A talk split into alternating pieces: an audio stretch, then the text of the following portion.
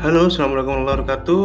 Salam pengadaan buat semuanya. Salam sejahtera buat kita semuanya ya, sehat-sehat semuanya. Oke, pada episode podcast kali ini, saya tertarik untuk mengulas uh, salah satu pertanyaan konsultasi um, terkait dengan kontrak lamsam ya. Dan ini cukup sering ternyata dipikir-pikir juga cukup sering ditanyakan oleh karena itu saya tertarik untuk mengulas ini supaya supaya Uh, semoga tidak tidak tidak pertanyaan yang seperti ini lagi uh, ke depannya ya. Jadi pertanyaannya pertanyaan yang lain lagi gitu, bukan pertanyaan yang sama. Oke, pertanyaannya adalah terkait kontrak kontrak lamsam ya. Jika kontrak lamsam, apakah penawaran di bawah 80% HPS tetap dilakukan evaluasi kewajaran harga? Nah, ini jawabannya uh, tidak sulit ya. Uh, Anda tinggal membuka uh, lampiran 1, 2 dan 3, uh, lampiran 4, 5 dan 6 di peraturan LKPP uh, nomor 12 tahun 2021 tentang pedoman pelaksanaan uh, pengadaan melalui penyedia.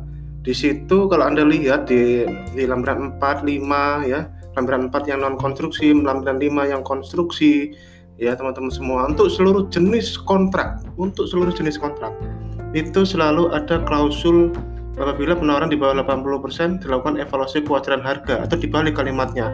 Evaluasi kewajaran harga dilakukan uh, untuk yang di bawah 80% misalkan ini saya buka uh, eh, MDP Romawi 4.1 ya tender pas kualifikasi, kualifikasi barang. Di halaman uh, Word-nya halaman 20 itu ya uh, di evaluasi harga itu bunyinya di 276.b Evaluasi kewajaran harga dilakukan apabila harga penawaran setelah koreksi aritmatik nilainya kurang dari 80 persen. Jadi ini tidak uh, untuk untuk pasal kualifikasi, kualifikasi barang uh, seperti itu. Tidak melihat jenis kontraknya. Kemudian kalau untuk konstruksi gimana Pak? Ini ini sedang saya kalau konstruksi malah MDP-nya dia berdasarkan jenis kontrak. Kalau kalau yang non konstruksi MDP-nya tidak dibagi berdasarkan jenis kontrak ya dia hanya barang jasa lainnya seperti itu. Tapi kalau yang uh, konstruksi itu MDP-nya dibagi berdasarkan jenis kontrak yaitu MDP untuk lamsam, MDP untuk harga satuan, MDP untuk gabungan lamsam harga satuan. Ini sekarang saya buka MDP Romawi 5.18 ini. Di Romawi 5.18 di klausul nomor 28.7 huruf B dilakukan disebutkan bahwa dilakukan evaluasi kewajaran harga dengan ketentuan yang langsung saya loncat nomor dua ya. Klarifikasi atau evaluasi kewajaran harga apabila harga penawaran di bawah nilai nominal 80% HPS ya. Seperti itu. Di bawah nilai nominal ya. Ini eh, yang perlu Anda perhatikan itu sebenarnya adalah kata nominalnya. Di bawah nilai nominal 80% jadi kalau misalkan paket pengadaannya itu adalah eh, 10 miliar gitu dia baru dilakukan evaluasi kewajaran harga apabila penawarannya di, di bawah 8 miliar gitu. Di bawah nilai 8 miliar bukan prosentasenya. Makanya disebut di sini nilai nominal 80%, bukan nilai 80 persennya. Jadi rupiahnya yang dikalikan 80% dulu dan nilai di bawah 80% persen dari rupiahnya itulah yang dilakukan evaluasi kewajaran harga. Ya, dengan ketentuan peserta menyampaikan rincian keluaran dan harga uh, dan bukti pendukungnya. Rincian keluaran ini pembedanya dengan kontrak harga satuan ya. Kemudian rincian keluaran dan harga dan bukti pendukung hanya digunakan untuk evaluasi kewajaran harga penawaran dan tidak dapat digunakan sebagai dasar pengukuran dan pembayaran pekerjaan. Ini hanya untuk pas evaluasi doang rincian keluaran ini, teman-teman. Karena ini uh, lamsam itu sebenarnya uh, analoginya adalah seperti kalau kita membangun rumah itu harga borongan pak. Harganya harga borongan lamsam itu pak.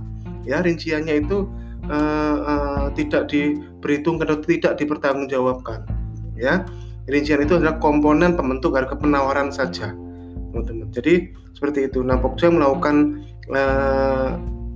uh, klarifikasi terhadap rincian keluaran dan harga dan bukti pendukung yang disampaikan peserta dengan meneliti, kemudian menilai kewajaran harga satuan keluaran pekerjaan berdasarkan harga satuan keluaran pekerjaan kontrak sejenis sekurang-kurangnya pada setiap mata pembayaran utama. Mata pembayaran utama, Anda tahu Bapak Ibu, mata pembayaran utama itu adalah dilihat diurutkan dulu dari nilai mata pembayaran yang paling besar sampai paling kecil ya paling besar sampai paling kecil sampai total akumulasinya 80% itu disebut dengan mata pembayaran utama. Jadi tidak berdasarkan urutan pekerjaan tapi berdasarkan besarnya uh, uh, milestone ya uh, dari urutkan dari milestone uh, yang nilai rupiah yang paling besar terus mengecil-mengecil sampai akumulasinya 80% lebih itu namanya mata pembayaran utama. Nah, itulah yang dilakukan yang diteliti untuk kewajaran harganya.